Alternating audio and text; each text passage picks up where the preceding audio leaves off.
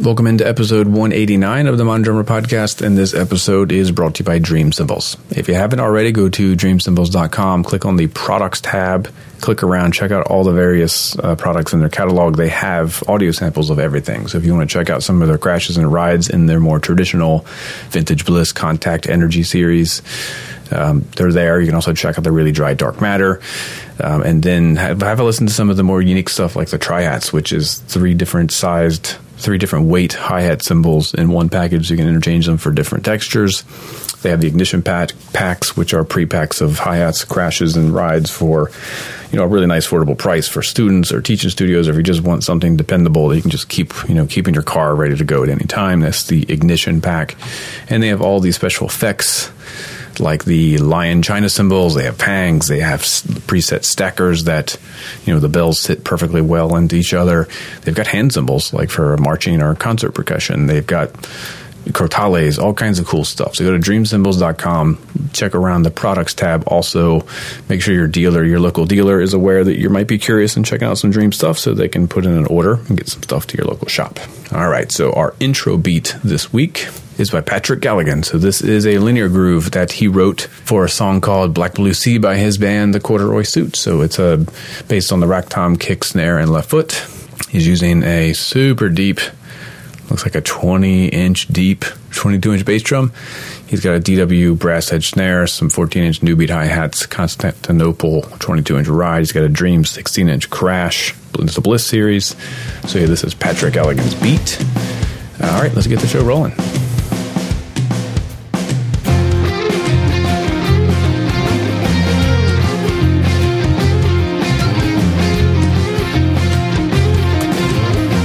Episode 189. It's getting real. Creeping up on 200. What are we going to do to celebrate this? I don't know. I feel like I feel like Meinl should make me a signature cowbell for hey. the hey. what do I get out what? of this? 200 episodes. What do you I get? To, you get to review the Meinl Groove Bell, and then I'll pull some strings, and then you don't have to ship it back.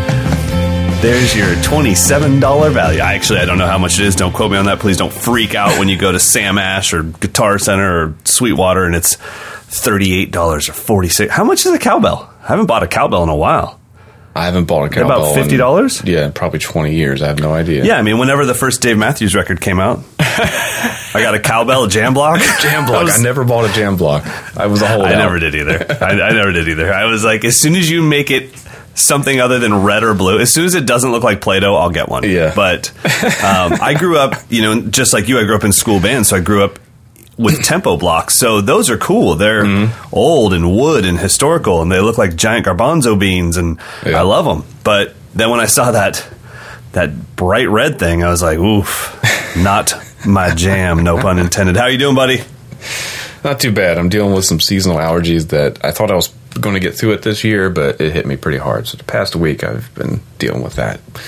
I'm in the exact same boat. I can't tell if it's that or if it's just a little bit of a cold from the first camp of the year because mm. you're dealing with lots of people. Plus, you're just worn out, so your immune system's a little low. So. I've got the. Uh, I'm going to do my best to not have sniffles throughout the podcast, but I am a little, little nasally, a little sinused, sinused up. But I have things that make me happy, like a new drum from Sugar Percussion. So that makes it you all better. So much new drum shop. You have a vintage kit. You've got yes. a vintage snare that you haven't even talked about yet. Oof. And you've got now a brand new Sugar. What? Yeah. so what did he end up making for you? Uh, so it's a 14 by 6, or as some people call it, a 6 by 14 mahogany shell. Interesting. Okay. Not expecting that because I told him. So he sent me three, and I told him what I liked about him. He didn't tell me what woods they were. I'm pretty sure it was definitely cedar, poplar, and maybe the third one was mahogany. I'm not sure. Uh, I never asked, but I just kn- I knew that the blue one was popular because he had advertised it before. And I told him what I liked in them, and then he picked a wood. But he, uh, from what he said, this is a very special piece of mahogany that has sonic characteristics that were closer to what I like than just an average piece of mahogany. It also happens to have almost some like curl to it, the way mm. like curly maple wood. So it's a beautiful piece of mahogany. Uh, it's got a fairly natural dark stain on it, and then uh, the badge has my logo inlaid in kind of that you know abalone shell, Yeah, right. mother of pearl job, and it's uh, it's pretty epic. So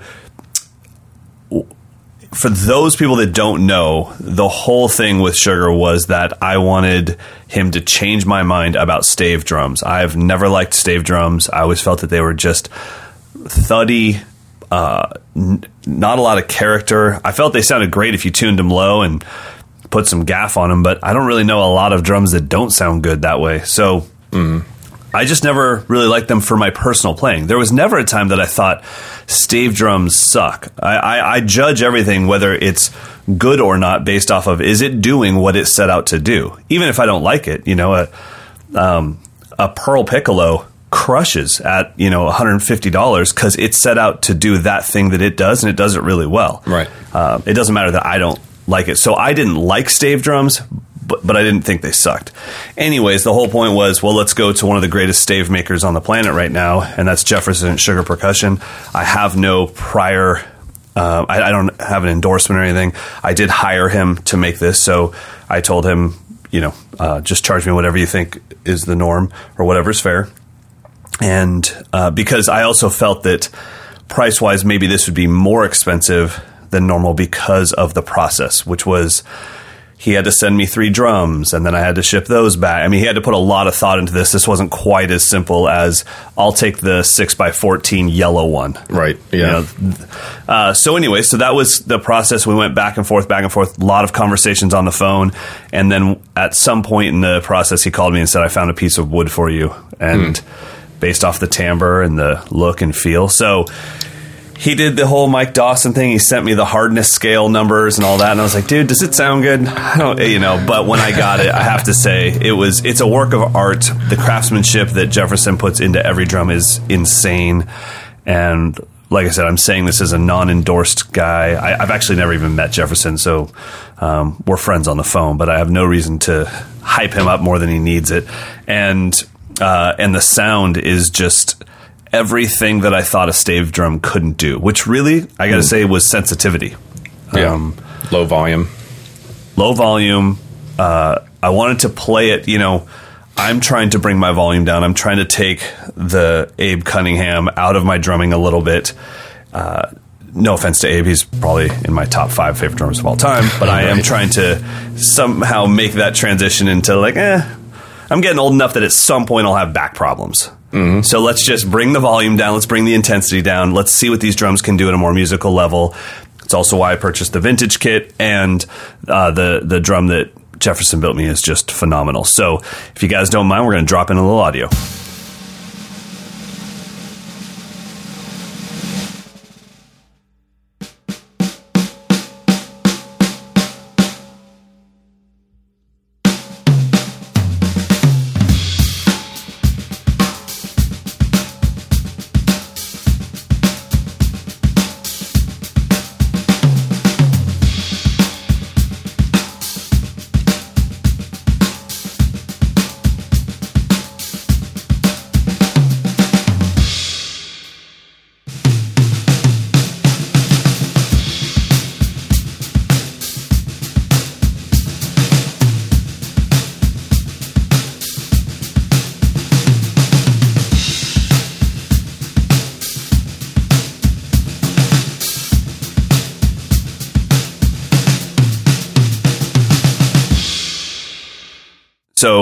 You can hear the drum is awesome at low volumes, but the one thing that I asked him for specifically from the drums he sent me was they his drums have a certain compression smack to them once you finally do lay into them. Mm-hmm.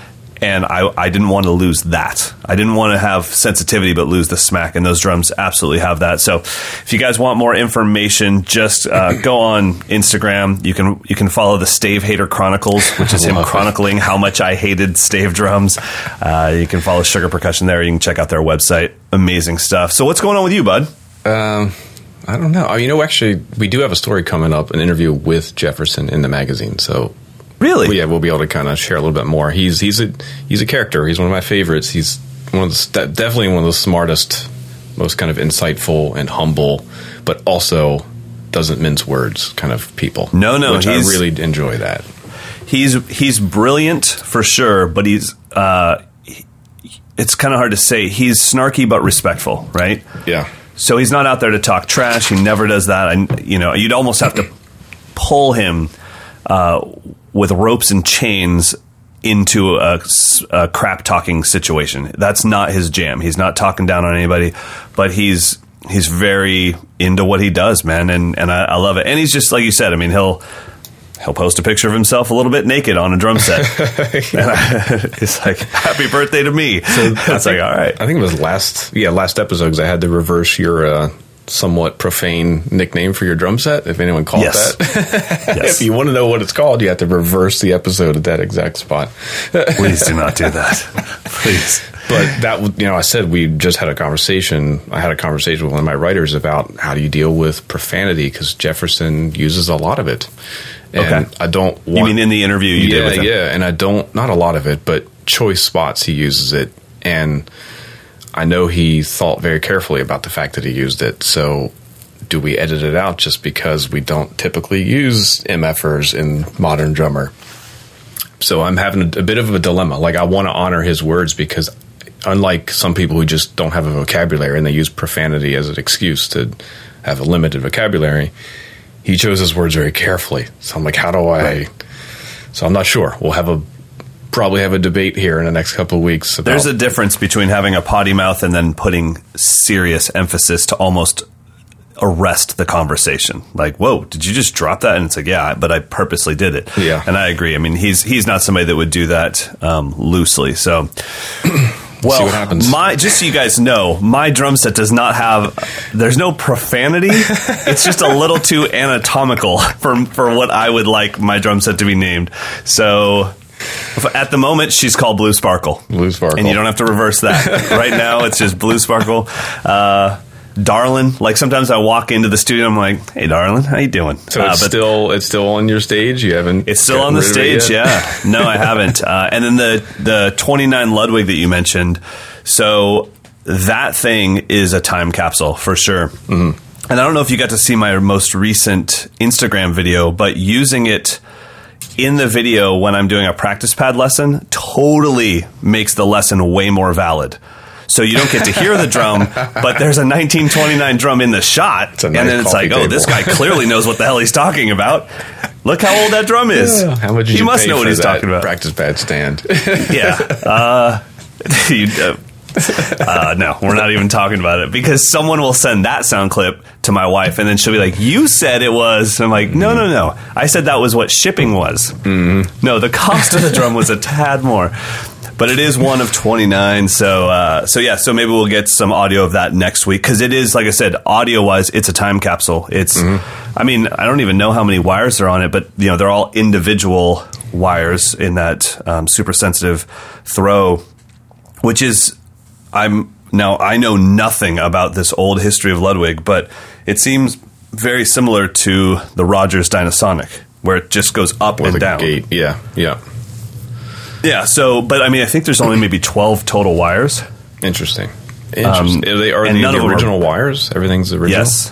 Yeah. Uh, yeah, and then I guess That's part of the, the opposite of your sugar snare. as far Oh, as God. just the No, it's actually like it. really. As soon as I hit it, I just I like I saw Django Reinhardt walk past me and wave, and it was just, it was just like this weird, like like, hey man, you know any ragtime? I'm like, well yeah, yeah. Can you play it, Charleston? sure. I mean, it's a total time the capsule Scott drum Joplin snare. totally. But it's you know what I mean. That's kind of why I wanted to have it here.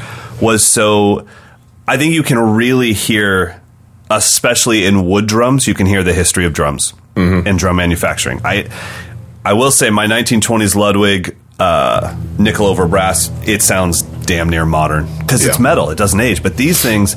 Now I do have one question for you. Maybe you have the answer. Maybe you don't. Um, and we are going to get deeper into Ludwig snares in a bit. What is the pole that goes across the middle of the drum? That's is it just to keep the drum round? Like inside the shell, there's this like No, you're that- you're. I, this would be my best guess. You're either missing the secondary strainer because a super sensitive is supposed to have a strainer on the top as well. oh really? Yeah, so you're probably missing that strainer, and that's Ow. the, the rod that the wires would have, the mechanism would have attached to. I think. Wait a minute. So Don't there, so there'd be that. two snares. Yeah, that's what the super sensitive is. It's the regular bottom wires, and then on the underside of the batter head, there's a second lever that would engage those.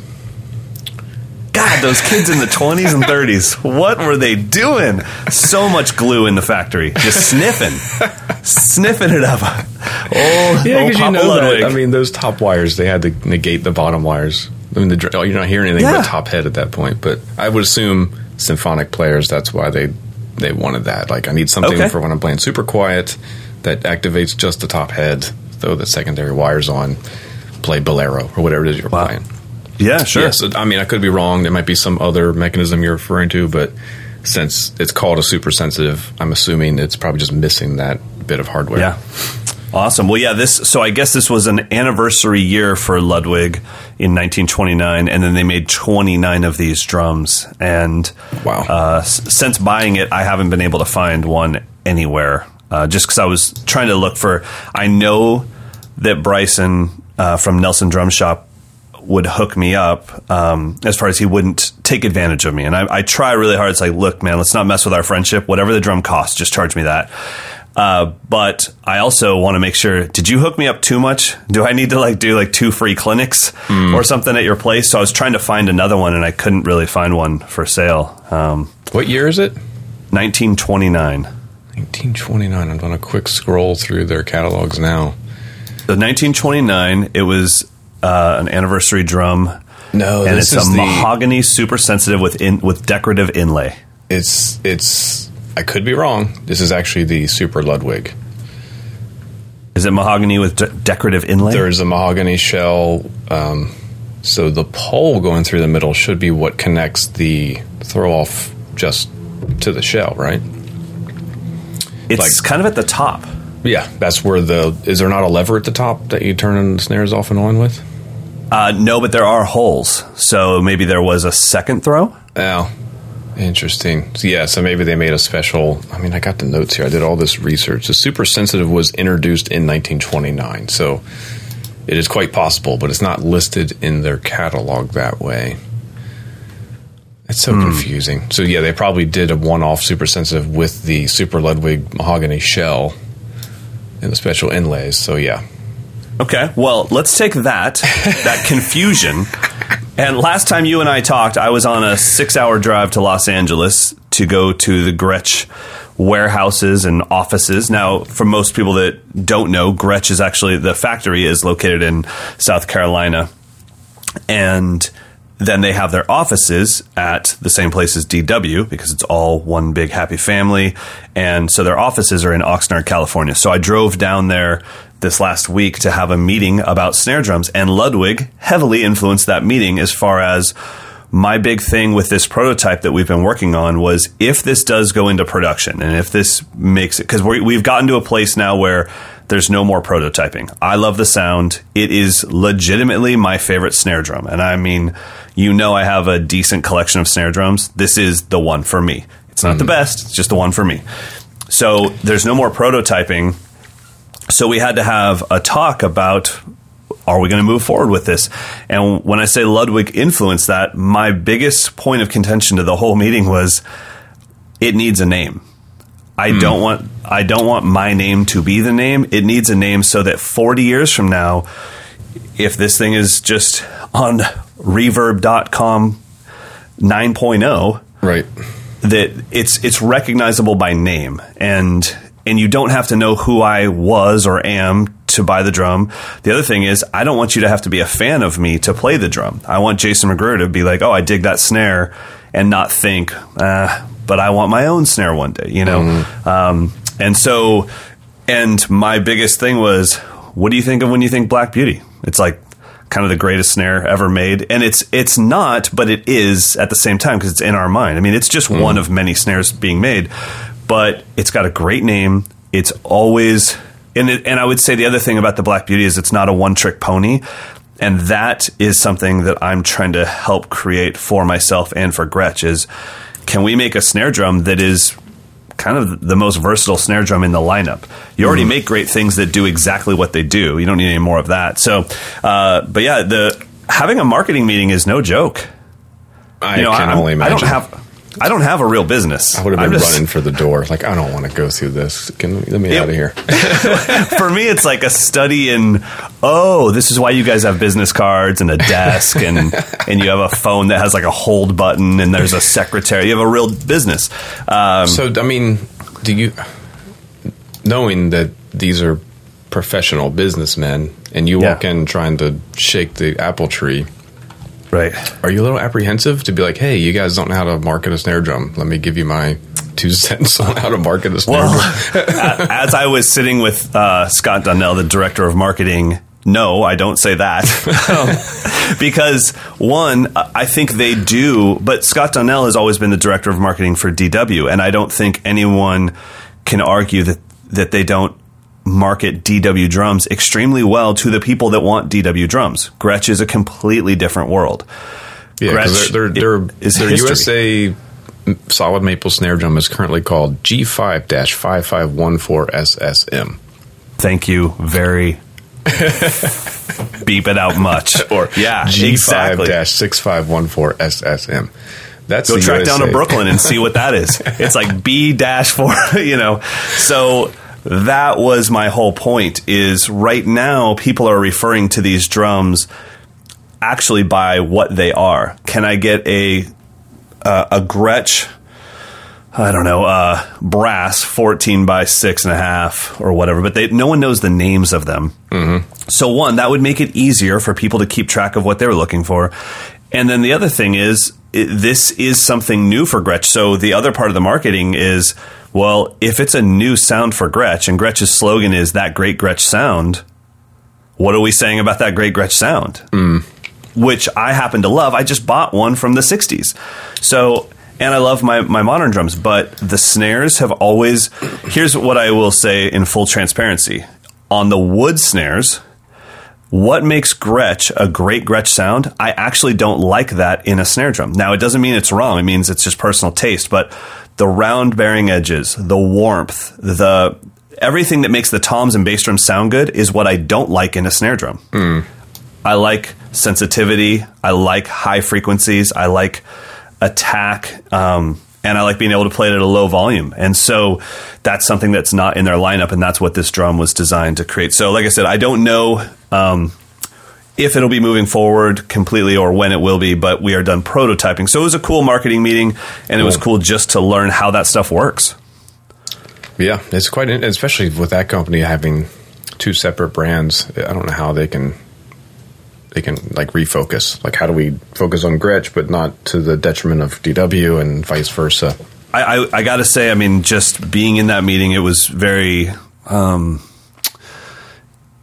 it was a positive thing to see how much they respect the brand of Gretsch and how much they're not trying to morph into one giant company where it's like mm-hmm. like even the improvements they've made in the South Carolina factory have nothing to do with the shell. It's all been hardware related. Like, well, these are the moving parts that keep breaking. Let's just make these better but let's not mess with the formula. So uh, it, it, was cool, and I left there feeling really, really good. And I got to, I've, I haven't been to the the Gretsch showroom, which is really Andrew Shreve's office, mm-hmm. and getting to play a bunch of new products, new snares. Um, getting to play a bunch of new snares and still realizing that my prototype is still my favorite snare that felt good that's cool i don't i don't want to be like oh well if i could just have that um, so that stuff was all great so it was good stuff now you ready to get into some deep, deep stuff? We can try to tackle this beast. we kind of okay. like nonchalant, like, hey, why don't we talk about like what is a Ludwig Black Beauty and why is it not a this or that? And yeah, just real quick. Let's just, just do a quick, quick, five minutes on it. yeah. Uh, so part of my drive to Los Angeles was calling Mike, and we were talking about things that could enhance your listening I'm just going to stop right there because I have no experience. Your listening experience. How could you get more out of this podcast from two very well educated individuals? Oh my god! Topic. My god! It's like, how oh, many more honorary doctorates do I need? I'm sick of it. I'm so freaking educated. Okay, so we were talking about how sometimes it can be hard when you're dealing with notation based lessons. You're listening to a podcast. Sometimes it's hard without seeing the actual notation and being able to follow along. And one of the things that a lot of drummers could really use is just a clarification of what are these things. When you hear Ludwig Superphonic, when you hear Ludwig Black Beauty, nickel over or NOB, if you see that on an Yeah. Instagram post, what does NOB mean? Knob. What is the knob? Exactly. hey, do you have any knob snares here? I'm like, Without oh, my, my cute, yeah, my cute little friend. Uh, that's nickel over brass. Or do you have a cob? Yes, I have a 14 by 5 cob. So, chrome over brass. So we thought, let's just start with the Black Beauty. Then we did Yeah. our research. Yeah, and it's Wow. um, it's convoluted. So I'll give you the quick Cliffs Notes version of what I was able to research, going by as close to the direct source with Ludwig catalogs as I could find, um, and then we can kind of expand on it. So I think of really two types of Black Beauty in the Ludwig category. You've got the early one, which was first introduced in 1932 as as called the Black Beauty. But for nine years before that, they just called it the deluxe snare in a gunmetal finish with mm-hmm. hand engraving, and that was Yeah. what we think of as the vintage kind of Ludwig Black Beauty two piece shell. Two piece shell. It still has the beaded center, which is I think is what confuses everyone because it looks similar to what we have now, but it's actually a two piece shell, very different sound, very different instrument. It was called the deluxe for almost a decade before someone said, "Why don't we call it what everyone is calling it, which is the Black Beauty in 1932." So that is the first incarnation of the Black Beauty. And then it kind of disappeared. And then 1977, they brought the Black Beauty back, but it was not the original one at all. It was actually a superphonic that had a brass shell with black nickel finish. so that's where everything kind of gets confusing.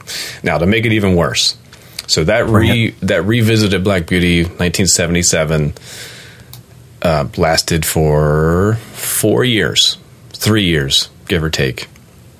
1981, uh, Selmer took over the brand and they started using bronze instead of brass for the shells. But they didn't offer the black nickel version. So was it still called a Black Beauty with no, No. black nickel on it? Okay, No. it was just called. they just stopped making brass drums. Everything was bronze from that point on. Okay. so you got a bunch of just like raw bronze snares. It wasn't until 1988 that we see the Black Beauty come back as an offering. So it was like you can get a superphonic in the Black Beauty finish, but that had a bronze shell.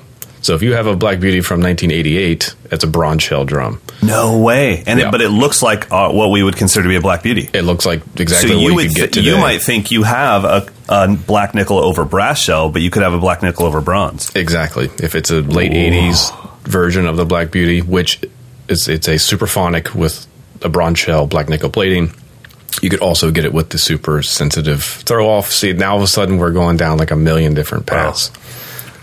And it How didn't much come back- more- When did it come back? As like the brass shell, 1994. It's now back to the seamless brass shell. So Okay, from so 94 just- on, it's kind of been what it. we think of as the modern day Black Beauty, which is closest to the 1977 to 1980 version.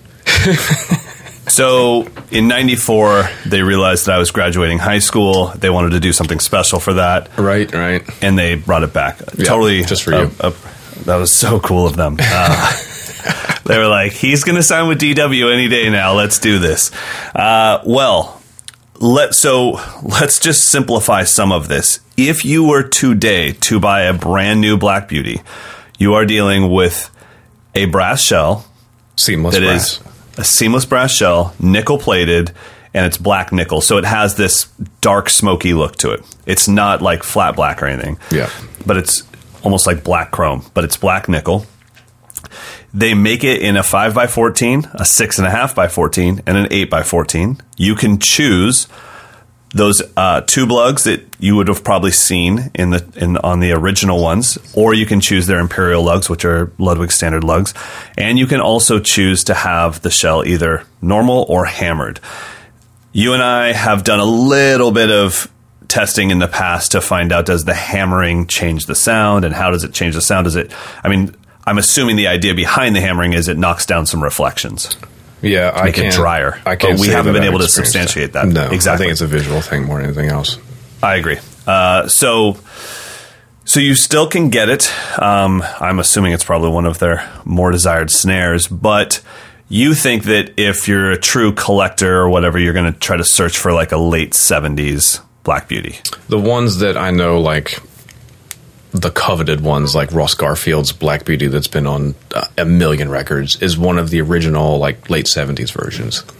And I've Got it. heard like Matt Chamberlain talk about like, well, when everyone talks about his Black Beauty, he's like, yeah, but it's the one from the seventies. Like it seems for some reason that there was something different. I don't know enough to to say, but if you find one from the seventies, they're probably going to be well over a thousand bucks at this point. Yeah, and if they have the limited edition hand engraving, you're looking at probably two thousand to three thousand. Yeah, and I don't know what. Maybe maybe they're. I probably should have researched more. Maybe the hoops are solid brass. Maybe not. I'm not sure. But there's something. There's something different about those shells compared to the ones that came back in the late '80s and on. Okay, question for you. Mm-hmm. Since this is not a Ludwig sponsored episode, No, it is not. we wouldn't mind if it was, but it's currently not. Why does everyone hate so much on a P85 throw?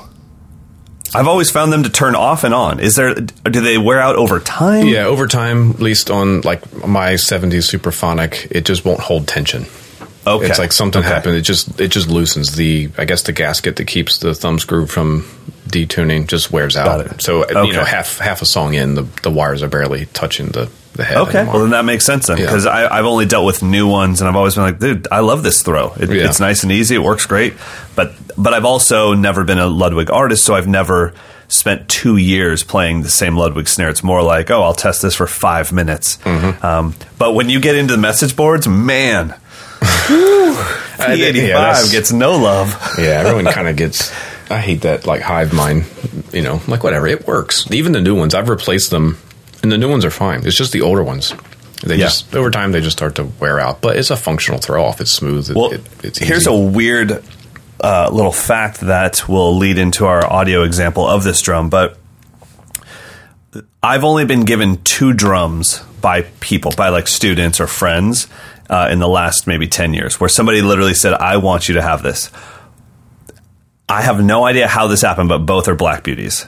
Oh, so I have a six and a half by fourteen that uh, Chris Hancock at Rooster Thrones. When I when we redid our studio and built the snare wall, a box showed up and and it had a note and it said every snare wall deserves a Black Beauty. I know you won't buy this for yourself. Congratulations! And I was like, okay, Cool. that was amazing.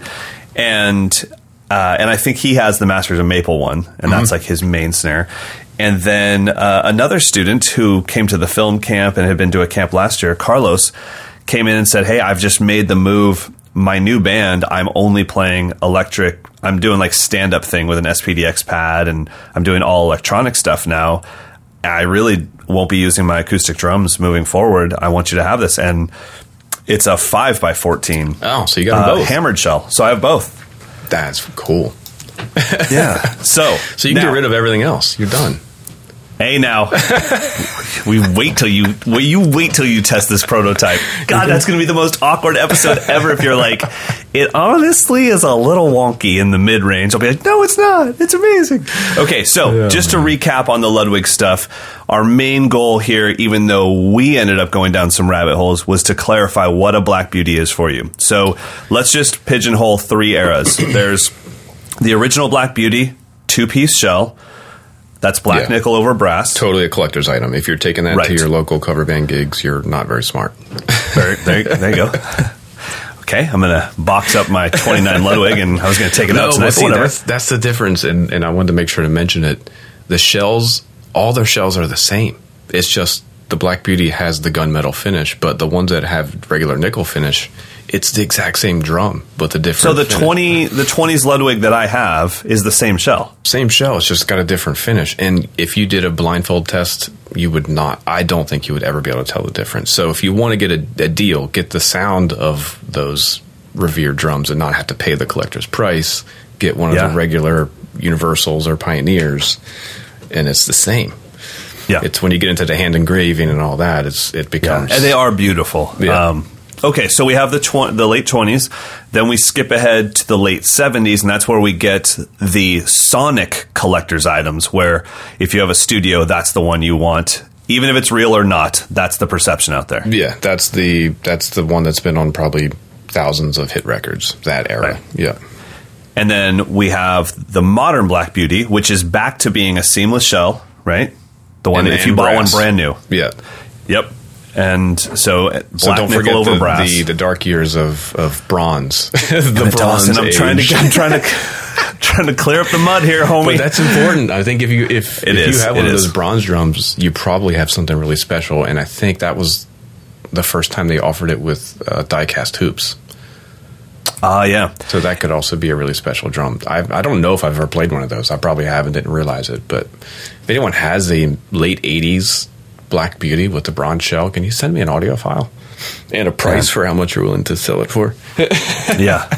Uh, okay, so now that we know a Black Beauty is a is a brass shell, it's a seamless shell if you get a modern one, and it's got a nickel plating, and then it's just black nickel, so it has that dark black look to it.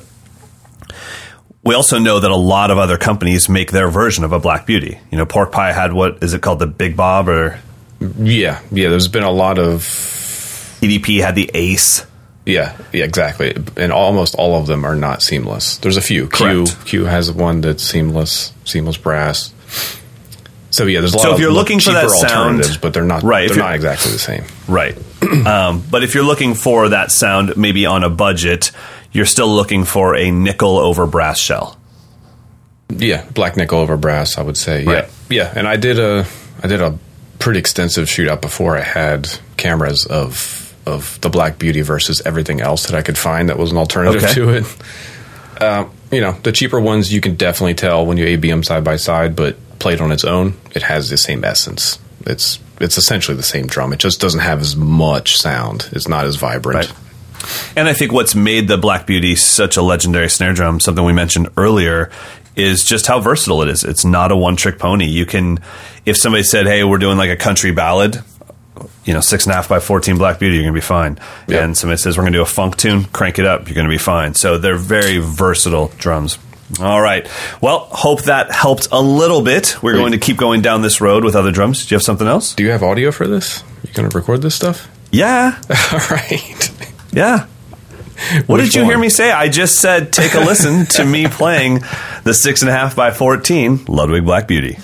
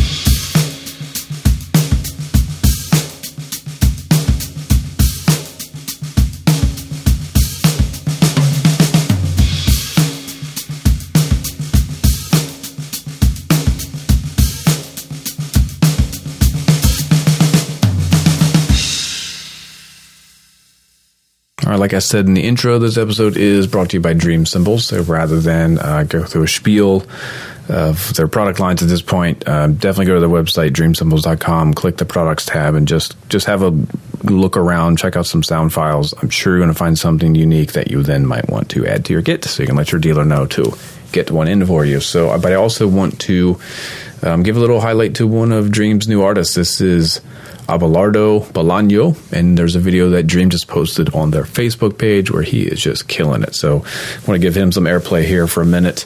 Um, his setup, it looks like he's got some dark matter hi hats, a looks like a big Bliss Crash Dark Matter Ride. He's got some little stackers and things. Let's check it out. He's really killing it. So, uh, thanks Dream for sponsoring the show, and let's listen to some drums by Abelardo Bolaño.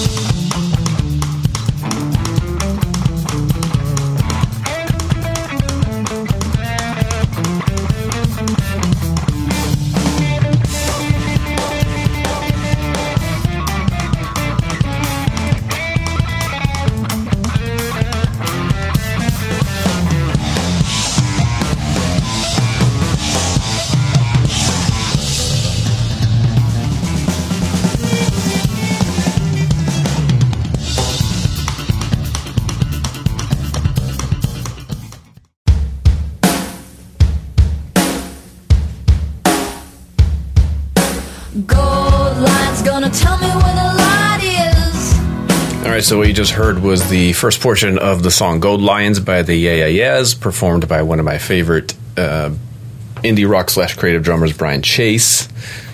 Um, that what year did you say that came out? 2006. 2006. So kind of the the height of the New York indie rock era. I think. I think they kind of represented that. It was them like the Strokes. What other bands came out of that era? Um, Everything with the in the front. Interpol. The Hives. yeah. The Interpol, yes. Interpol, uh, the National. There you go. Yeah. So, but I like Brian in particular as a drummer because I kind of feel like there's so much history, and I think he even mentions maybe not in the story that's in the current issue of the magazine, but a previous feature that his favorite drummer is Papa Joe Jones, Really? which may seem kind of strange, but if you watch him play, if you see videos of him playing with the band, he has that like just pure joy, smiling, having a good Yeah. time vibe all the time. Yeah. Which and is this cool. is a true artist. When you listen to their stuff, you might think a lot of this is like, oh, that's programmed and those are drum machines. They're I I mean, I haven't seen the dude track, but from watching all of his videos on YouTube, I'm assuming they're not. He he does it, he manipulates it, of course, but he plays it first. And it may seem easy to manipulate drums and to get different sounds and you, you know you're somebody that does this really well but you can't manipulate something until you have it in your mind to manipulate first. You have Yeah. to know what the final outcome is to start the process. You can't just like record something and then turn a ring modulator on it and be like boom Yeah, manipulated. Like when you listen to hashtag manipulated. So when you listen to the Yeah Yeah Yeahs, a lot of their intros have this drum machine feel to them, but it's a little more organic than a drum machine, and you know that that's Brian Chase doing that. Yeah, and it was a, I think it was the record It's Blitz or something, whatever it was. That was when they kind of made that shift into that world. Like Okay. a lot of drum machines and live drumming over top of it, and real kind of That's 2009. yeah. So that was kind of departure. Um, early on, they were just a three piece guitar, drums, and vocal, and they just rocked. There was Yeah. really just they were just a straight up indie band. Um, which is what I again why I'm a huge fan of his playing because you can hear so much history. He plays traditional grip, and I have mad respect for that. Um, his kit is set up like a jazzer. Um, so I think what appeals to me with Brian, again, I feel like we're talking about a band that probably everyone knows, but if you haven't checked out the Yayas, it they're they're a really cool band. So definitely check out. Well, and if you haven't record. checked them out, you have checked them out. You just didn't know who you were listening to. yeah, it's, it's some really interesting stuff, and the fact that there's only three people in the band, it allows Brian to have a lot of personality in every song, which is really cool. How crazy is it that you can find videos of Brian sitting on the floor somewhere with a snare drum and a computer, and there's eight people losing their minds, you know, just enjoying every segment. And then the next video you, you click on, he's playing to sixty thousand people in Europe. How does how does that dude emotionally handle that switch? You know, I uh, it's it's crazy, and you're right. I mean, he does have a thing. He has a presence on the kit. He also has a, a punk presence that doesn't seem to be concerned with perfection, even if he could attain it. And I do like that. Like he wants to create. Uh, you know, the, there's two drummers that come to my mind when I see Brian play, and they're not comparisons as much as uh, I'm like, oh, okay, I think these three drummers probably had a similar quest in life. I definitely see some Zach Danziger in there, Mm-hmm. and then some Darren King from Mute Math. Oh, yeah, interesting. Makes sense. You know, like I care about this instrument, I care about groove and feel and touch, and I care about everything that's important. But I also need to express myself, and this is my avenue of expression. So I don't really care what you think.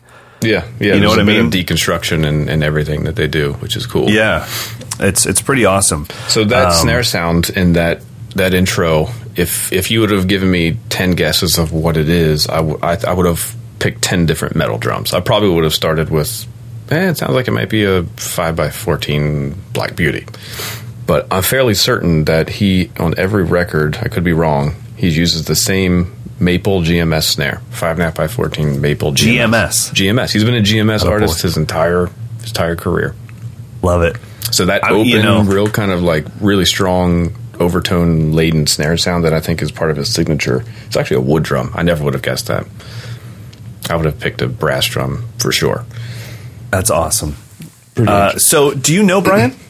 Yeah, yeah. He's he's a New Jersey guy. I was gonna say he seems like someone you would know. yeah.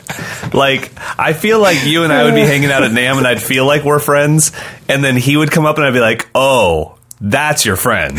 Yeah, we go I'm to just some your acquaintance. weird place and start manipulating snare drum. Totally. I feel like you guys would just be like, "Hey, man." You start tapping on stuff, and I'd be like, "You know what? You guys are like 26 points artistic out of my league right now. I'm gonna go do something man. else." So his current project is called uh, Drums and Drones. I think, as you're alluding to, uh, it should come with the disclaimer: the drumming part of it is just the fuel for the the manipulation that's that's done later. So there's almost like no discernible drumming. It's very ambient. It's it's Right. it's almost like he's. Well, I'm sure he's going for more like a Brian Eno kind of like what can I how can I manipulate a buzz roll and then have it create this ambient Right. track that goes on for eight to ten minutes. Yeah, so that's the current project. It's super creative. It's way outside the box. It's not drumming per se. The things, if you do, you guys, I don't even know how to pronounce it. Is it called a hang drum? The metal Oh, yeah. drum that you play with your thumb. Yep. Like the way the videos you would see of somebody playing a hang drum and a bunch of hippies gathered around them, just losing their minds. That's how Brian plays a snare or a cymbal. You know, where it's like he's just sitting kind of Indian style, starts playing a drum, and then four minutes later, you're like, "There's no way that was ever a snare drum." The Yeah. sounds you're hearing, it's it's really cool. It's something you guys should all check out.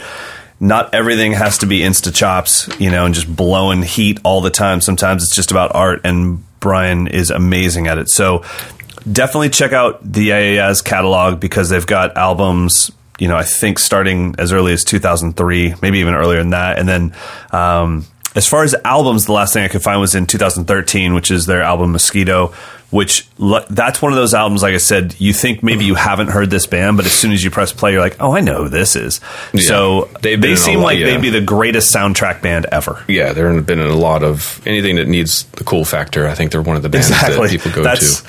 I could totally see a movie producer being like, okay, so uh, we get to the cafeteria of the college, and then the IAS are playing. you know, it's like it's just Yeah. like we just need to make this movie a little cooler than it is, so we're going to throw them in. I want to drop in just a you know brief pause of we're going to check out some of Brian Chase's. This track is called Bass Drum Drone, and then I want to fade into another one called Drum Roll Drone. So as you can expect, there's no insta chops in this. This is your meditative space out. So we're going to do like 30, 40 seconds of it. Check it out.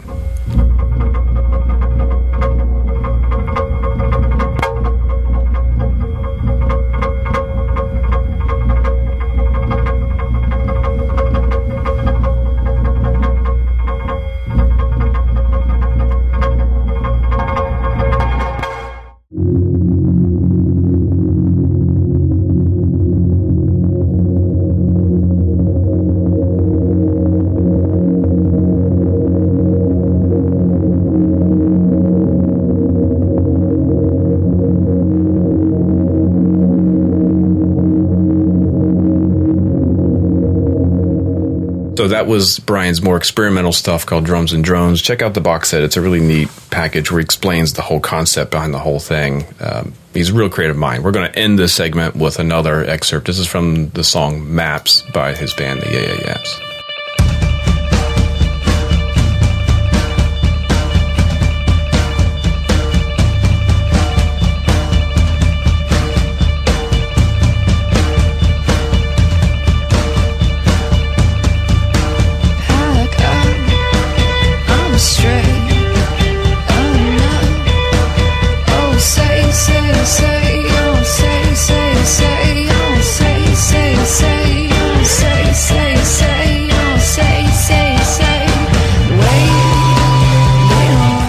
Everybody. So now it's time to talk about some gear. And this time we're talking about something that we don't have audio for you, but we can talk to you all about it. And these are some new products from Innovative Percussion. We've got the John J.R. Robinson and Brooks Wackerman signature model sticks and brushes. Yes. Uh, Innovative Percussion is not going away. They're they're up in their. I mean, they just keep keep doing the They're right the real things. deal. They're making smart Yeah. moves. Um, the, they weren't really a drum set stick company. I mean, they had some stuff, but they weren't like really focused on it. It was mostly academic, you know, collegiate and symphonic and marching stuff. But in the past couple years, they've signed. I mean, really cream of the crop kind of ace players. In the most recent editions are John J. R. Robinson signature stick and brushes, and Brooks Wackerman uh, signature stick, especially for his new gig, Avenged Sevenfold. These are the largest. Wait, J.R. Robinson's in Avenged Sevenfold? No, Brooks Wackerman. Didn't I say Oh, Brooks Wackerman? No, I- maybe you did. I was I was trying to take a sip of tea as quiet as possible, and then I was like, "Wait, what just happened?" oh, we gotta have a segment on most unusual pairings that would probably work out amazing. I would love that. I think J.R. Robinson in Avenged Sevenfold. I don't know if he can do double bass, but he probably could figure They'll it out. figure it It'd out. be heels But it- down, they- double bass. Yeah, heels down, but they would be so like it'd be so locked, just so locked. We had Vinny with with Megadeth. We had Terry Bozzio and Shania Korn. Twain in the same year. yeah, that that did happen. Um, but I would, uh, yeah, there there could be. I would love to see Steve Jordan in Blink One Eighty Two. Anyways, innovative percussion. Moving along. Um, okay, and you had a chance to check all this stuff out, right? I did, and and what I was starting to say was these are the largest yet most comfortable sticks that I've tried. Like they're the most comfortable oversized stick. Like I, it didn't wear me out. Both models. Both of them. They're both. Um, let's see. Brooks is 16 and a half inches long, Okay. um, and it's 0.626 inches in the grip. So it's it's a little bit thinner than a 2B, but a half inch longer than a 2B. So it's a long, Wow. pretty thick stick. And JR's is 17 inches long, and it's just a little bit wider than a 5A. So these are Okay. like wow, that's a thin, long drumstick. yeah, these are swords. these are javelins. Well, that makes sense why uh, John's is called the Aragon. Okay, cool. Aragorn, excuse me. That was going to be an amazing Lord of the Rings joke, but it just totally bombed because I used to live on Aragon Street and things went all bad. Anyways, JR's is called uh, the know JR1. Yeah, yeah. Anyway, You know what, so dude? Get your nerd game up. Step it up. I'll be the guy that says I'd never seen an episode of Game of Thrones and I don't like Lord of the Rings. Okay, let's get it over with. That's why we wouldn't be real friends. We're just podcast friends.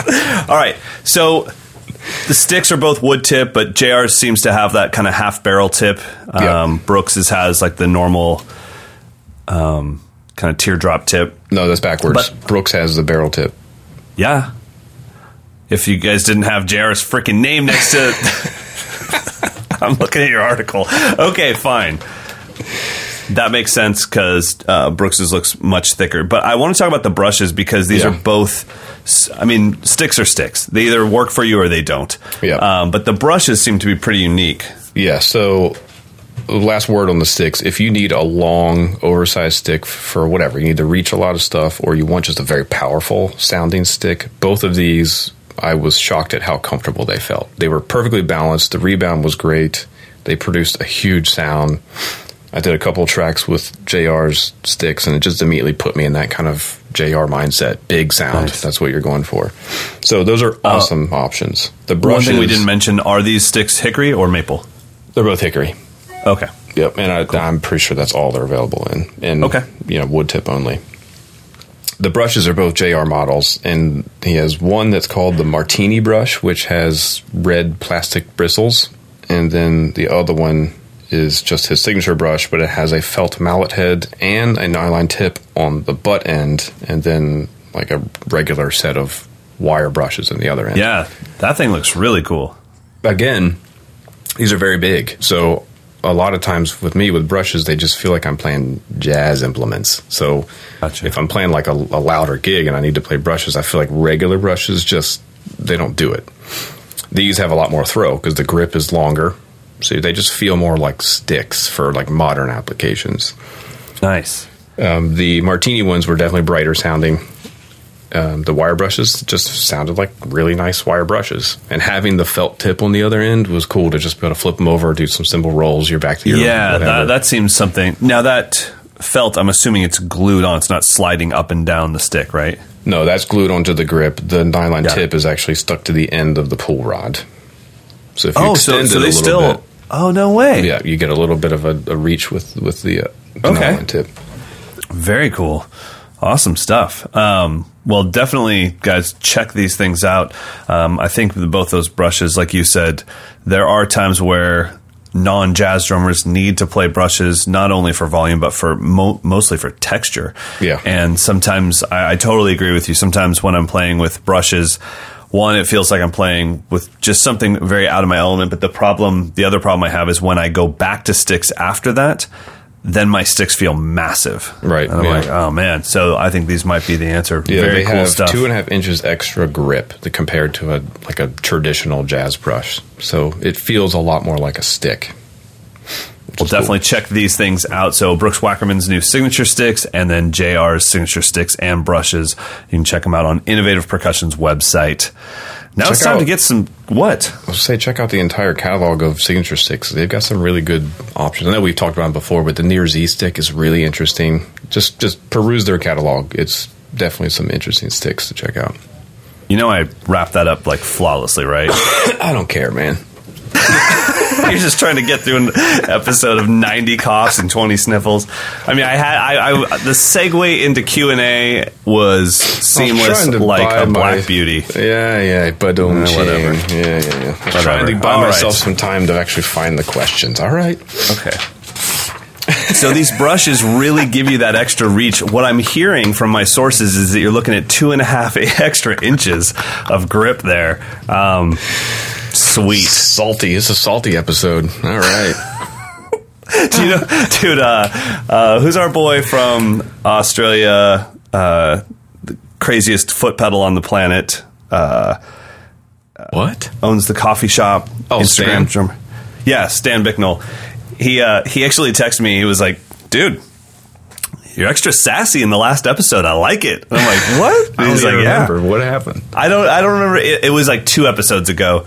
Okay. Uh, but I, I must have been just like, "Hey, let's get this done. I got a drum camp to teach." So I must have been a little bit snarky. So my apologies to all of you that know me as like the most positive guy ever on YouTube. The podcast is a little closer to my real personality. Yeah, I mean, yeah. If we can't make fun of each other, then what the hell are we doing? I agree. I agree. All right, let's get into some questions. All right, our first question is from Garrick. This is going to be a tough one, but we're going to try to answer it. This is going to be spit on my side. Someone has no business answering a question on this topic, but let's try. Okay. One of my bands is experimenting with four part vocal harmonies. Um, however, it's only a four piece band, which means I have to both sing and play drum set. Um, in the past, I've only been able to learn songs with vocal parts by committing the drum part to mu- muscle memory and then going back and adding the vocal part in afterwards, which makes it a very slow process to add new songs. I'm looking for a way to abstract this process and practice singing and or talking while playing as a skill. Um, yeah, any tips or ideas would be greatly appreciated. Uh, well, I definitely can't speak to the singing part, but I can definitely speak to the practice part because I've had students that have needed to do this, and as a touring drummer, I found myself constantly needing to speak freely while playing. And the reason why I needed to speak freely is because a lot of things go wrong night in, night out, and I needed to constantly yell at my tech to tell them what just happened. Uh, my bass drum pedal just went through the head, and my tech wasn't a drummer, so he wasn't prepared to even know, like, how come you don't play the bass drum anymore? It's like, well, the beater's stuck inside of it. So I needed to be able to scream while still playing the rest of the show. So one of the things that I do with my students is we pick a specific song or rudiment that we just play on the pad. Uh, it could be a groove, could be anything. And then we pull out an issue of Modern Drummer, to be quite honest, and we announce the ads as if we're announcers. And so we have our metronome on, and we're playing our paradiddles, and we go, the brand new Tama Silver Star. Are you looking for a kit that can take you from the stage to the, you know, we just go. You've got to live stream that next time. and we see what happens because in the beginning everyone goes the brand new ta, Yeah. ma, sil. Ver, you know, it's one syllable at a time. I'm Like it's going to take you six months to tell your tech that your guitarist just stepped on his own cable, and that's why there's no guitars. Mm.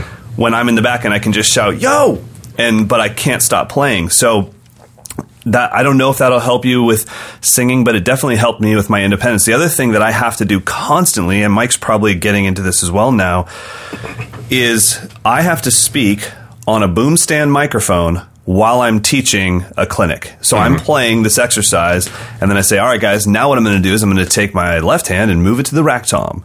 But I can't speak in quarter note time, so I have the same independence that a singer would have, and I've built that through exercises like announcing pages out of Modern Drummer. Yeah, I would think it gets compounded when you're having to memorize lyrics and melodies, and if you're singing like the fourth harmony part, you to, it's not going to be the most intuitive melody to memorize. Agreed. So yeah, I I can't think of any shortcut, and from my perspective, I can barely talk and play at the same time. So, how about you c- chime back in when you figure it out and give us how you did Yeah, it? tell us. tell us the answer. All right, next question. All right, this one is from Matt. Uh, I've been playing professionally for a little over 30 years.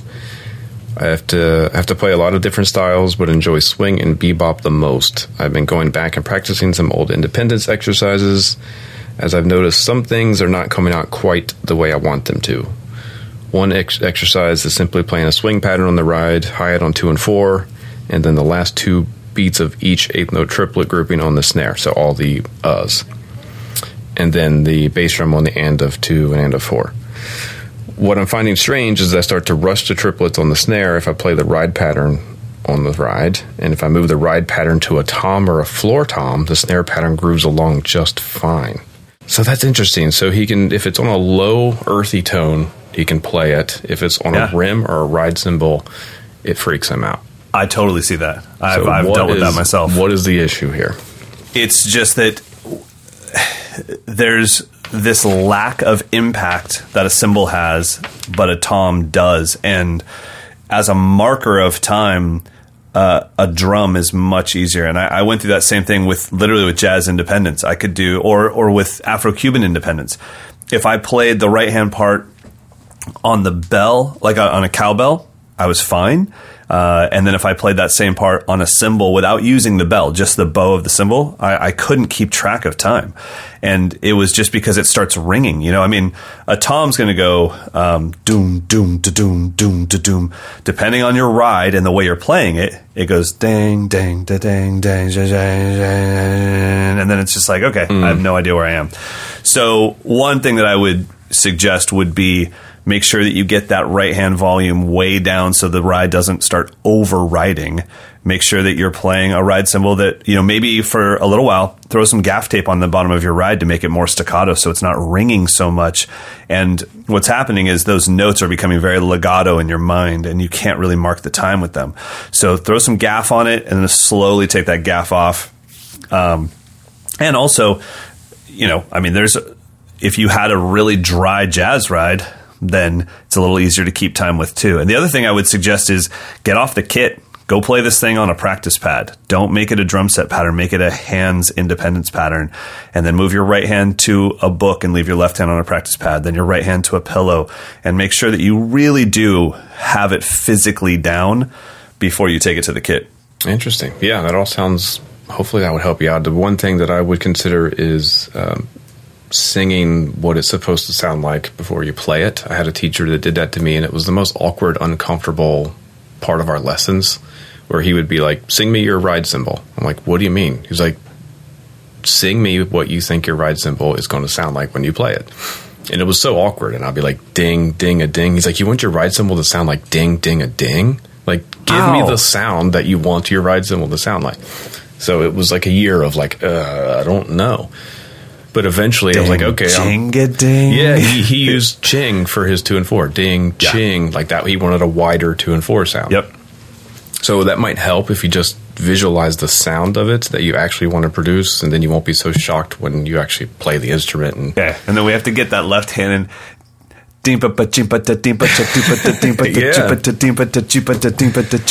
Okay, all yeah, right. so all that right. sounds like you want it to be like this percolating, bubbly kind of triplet thing.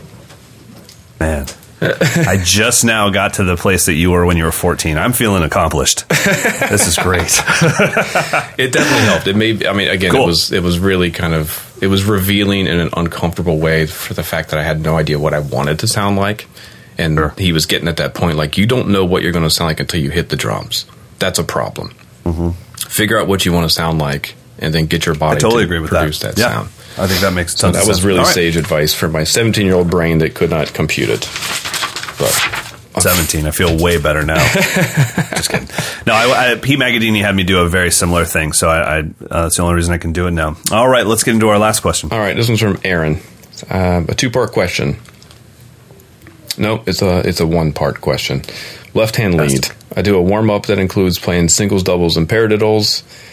I incorporate a samba bass drum pattern, and then when I had recently decided to try it left hand lead, I got dizzy and couldn't play it. So his question is: Am I weird? Should I be able to play everything left hand lead as well as I can right hand lead? And can everyone do this, or and or am I just terrible? That's from Aaron. Yeah.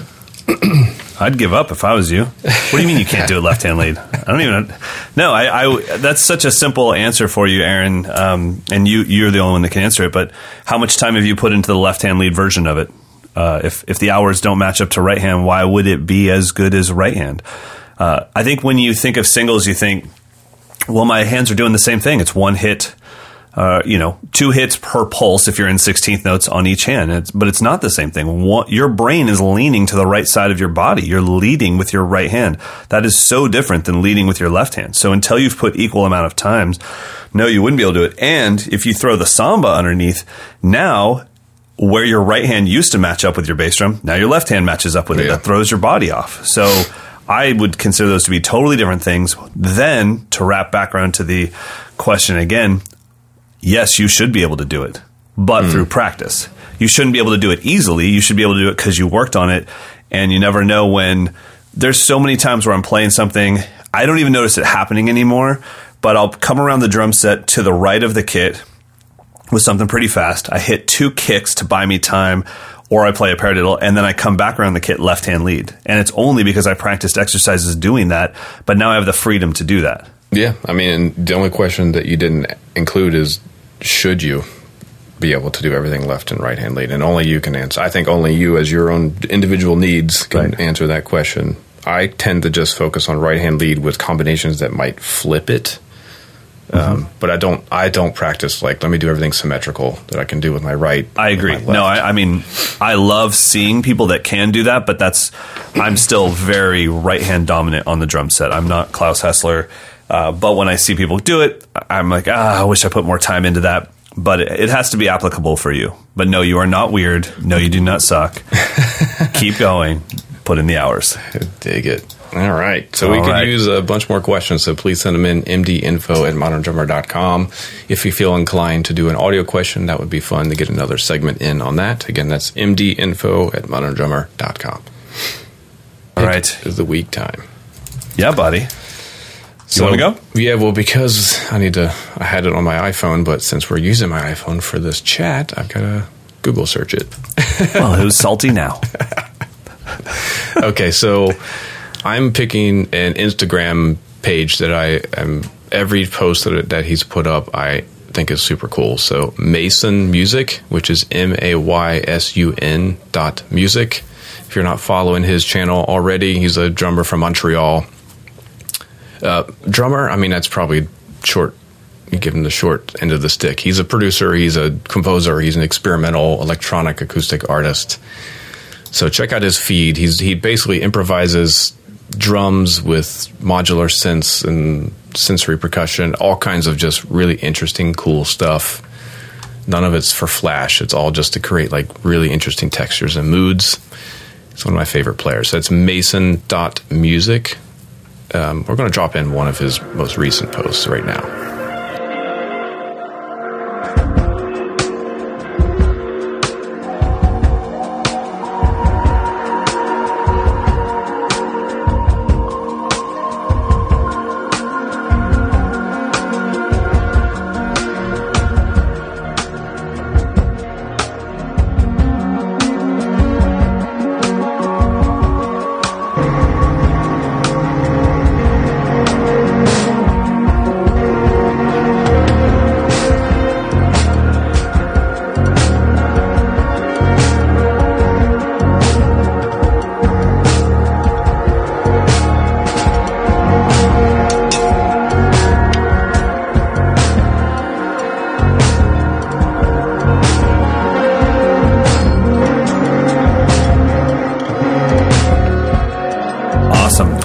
Pick of the week is the Reflex Practice Pad. Uh, I don't know how this has not been one of my picks of the week, or maybe it even has. I don't remember ever picking it, but uh, I'm not a reflex artist. I just love the pad. Uh, full disclosure, I am friends with the owner, Guy. But here's why I'm picking this. Right now, this is the coolest pad in the world. Like if if, if you if you only lived on Instagram, you'd be like, oh man, I guess you got to get this pad, How did he make the practice pad cool? dude. How? Because it's How? it's a practice pad. and it's it's it's it's not even cool. It's like a black pad with just white writing on it.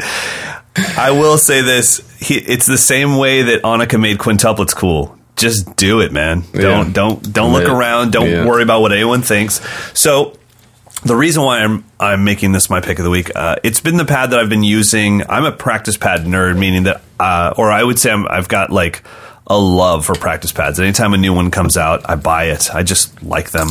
Um, but I think the best practice pad in the world is the one that you play. It doesn't matter what it is. If you said, "Well, I can't afford that. I've only got the real feel," fine. If you put in the same amount of hours on it, you're going to be fine. Right. So the reflex pad, because it's cool, it makes you want to play it. You also get to play it a little bit more because one of the sides is extreme. Well, both sides actually, but they're extremely quiet pads. So even though I think you could get the exact same amount of of progress out of that original Remo pad with the head, the gunshot pad. yeah, you have to unfortunately rent a rehearsal space to practice with it because it's louder than a drum set. to be So like an have to- abandoned warehouse or something. just lock out a room. Um, so I think you'll practice more because it's quiet. And then I would highly encourage you to use both sides. There's this weird thing where everyone tries to make things as hard as possible. Drums don't actually work like that. If you only play on the pad side of the reflex pad that's hard to play on, it's going to be really hard for you to play delicate. So hmm. flip it over and play on the bouncy side and bring that volume way down and see if you can keep your tempo. Can you play double strokes at 200 BPM but at whisper quiet? Well, use some of the rebound. Snares have rebound, hi hats have rebound. You're not playing on a full kit made out of 18 inch floor toms with 1970s hydraulic oil filled heads, are you? If you are, Cool. damn. I have, I have a set of those at home. I'm waiting to set up. Good. Well, you do that. I'll make an entire kit out of the smallest six inch uh, rototom. And be like, and you'd be like, blah, blah, blah. Anyways, How much is uh, the reflex pad? $69 on Chicago Music Exchange, $69 on reverb.com. Fifth, nope, I lied. $69 on Reflex's website. So, uh, literally, it's called the CP1 conditioning pad. And So uh, it is a thicker, softer, all overall, right? There is no like hard rubber version. Correct. Of it. There's two sides. Um, so there's a a thick side or like a dead side, and then there's a more bouncy side. But Mm-hmm. even that is still kind of wide open pores. It just has more rebound to it. Uh, every once in a while, if you just stay on top of Reflex's website, every once in a while he'll introduce colors quickly. Mm-hmm. They're in and out. Um, and uh, but yeah, it's it's awesome, and it is it's kind of like the it's the cool kid badge right now. You know, you Yeah, show yeah. up to the clinic. Like I unfortunately left mine in uh, in Scotland, and the the drum shop that I left it at. All the employees who have been waiting to get us uh, a reflex pad into their store took a picture of them just like fighting over it. I was like, "Damn it!" And and like literally, they just said, "Just so you know, we're not shipping this back to you. You left it. Boo hoo." So I had to call Oh, guy, and I'm like, uh, I don't mind paying on the website, but do you have any in stock? Because they're always out of stock, you know? Can I Um, offer a poor man's alternative? Is Yeah. that cool? So can you see this? Yeah. This is the Vic Firth Steve Gadd. I don't know what it is. Ten inch pad, maybe eight Mm-hmm. inch pad.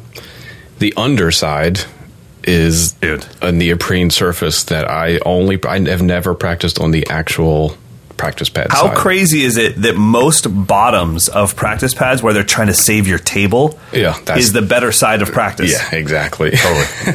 Well, okay, so now do you have a reflex pad? No, I have the Steve. I'm poor man Steve Gadd Vic Firth pad, man. So imagine that part that you've been playing on, but four times as thick. and it's bigger, right? How how big is it? Um, God, I think it's a 12. No, it's, yeah, it's a 12. Yes. Um, So, but it's so the only thing that I ran into doing the exact same thing that you were talking about because uh, the old Aquarian Super Pad, what was it called?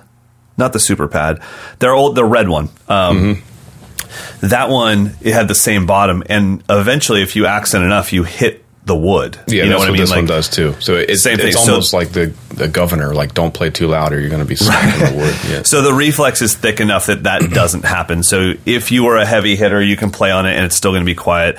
Um, it's I love it for a hotel room. So that's enough. I feel like we're doing a commercial for the damn thing. It's just a pick of the week.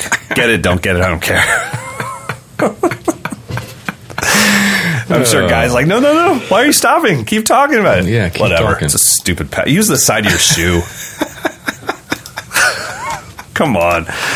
My grandparents had to play on the side of their shoe. We're burning uphill this both house ways. down. All right.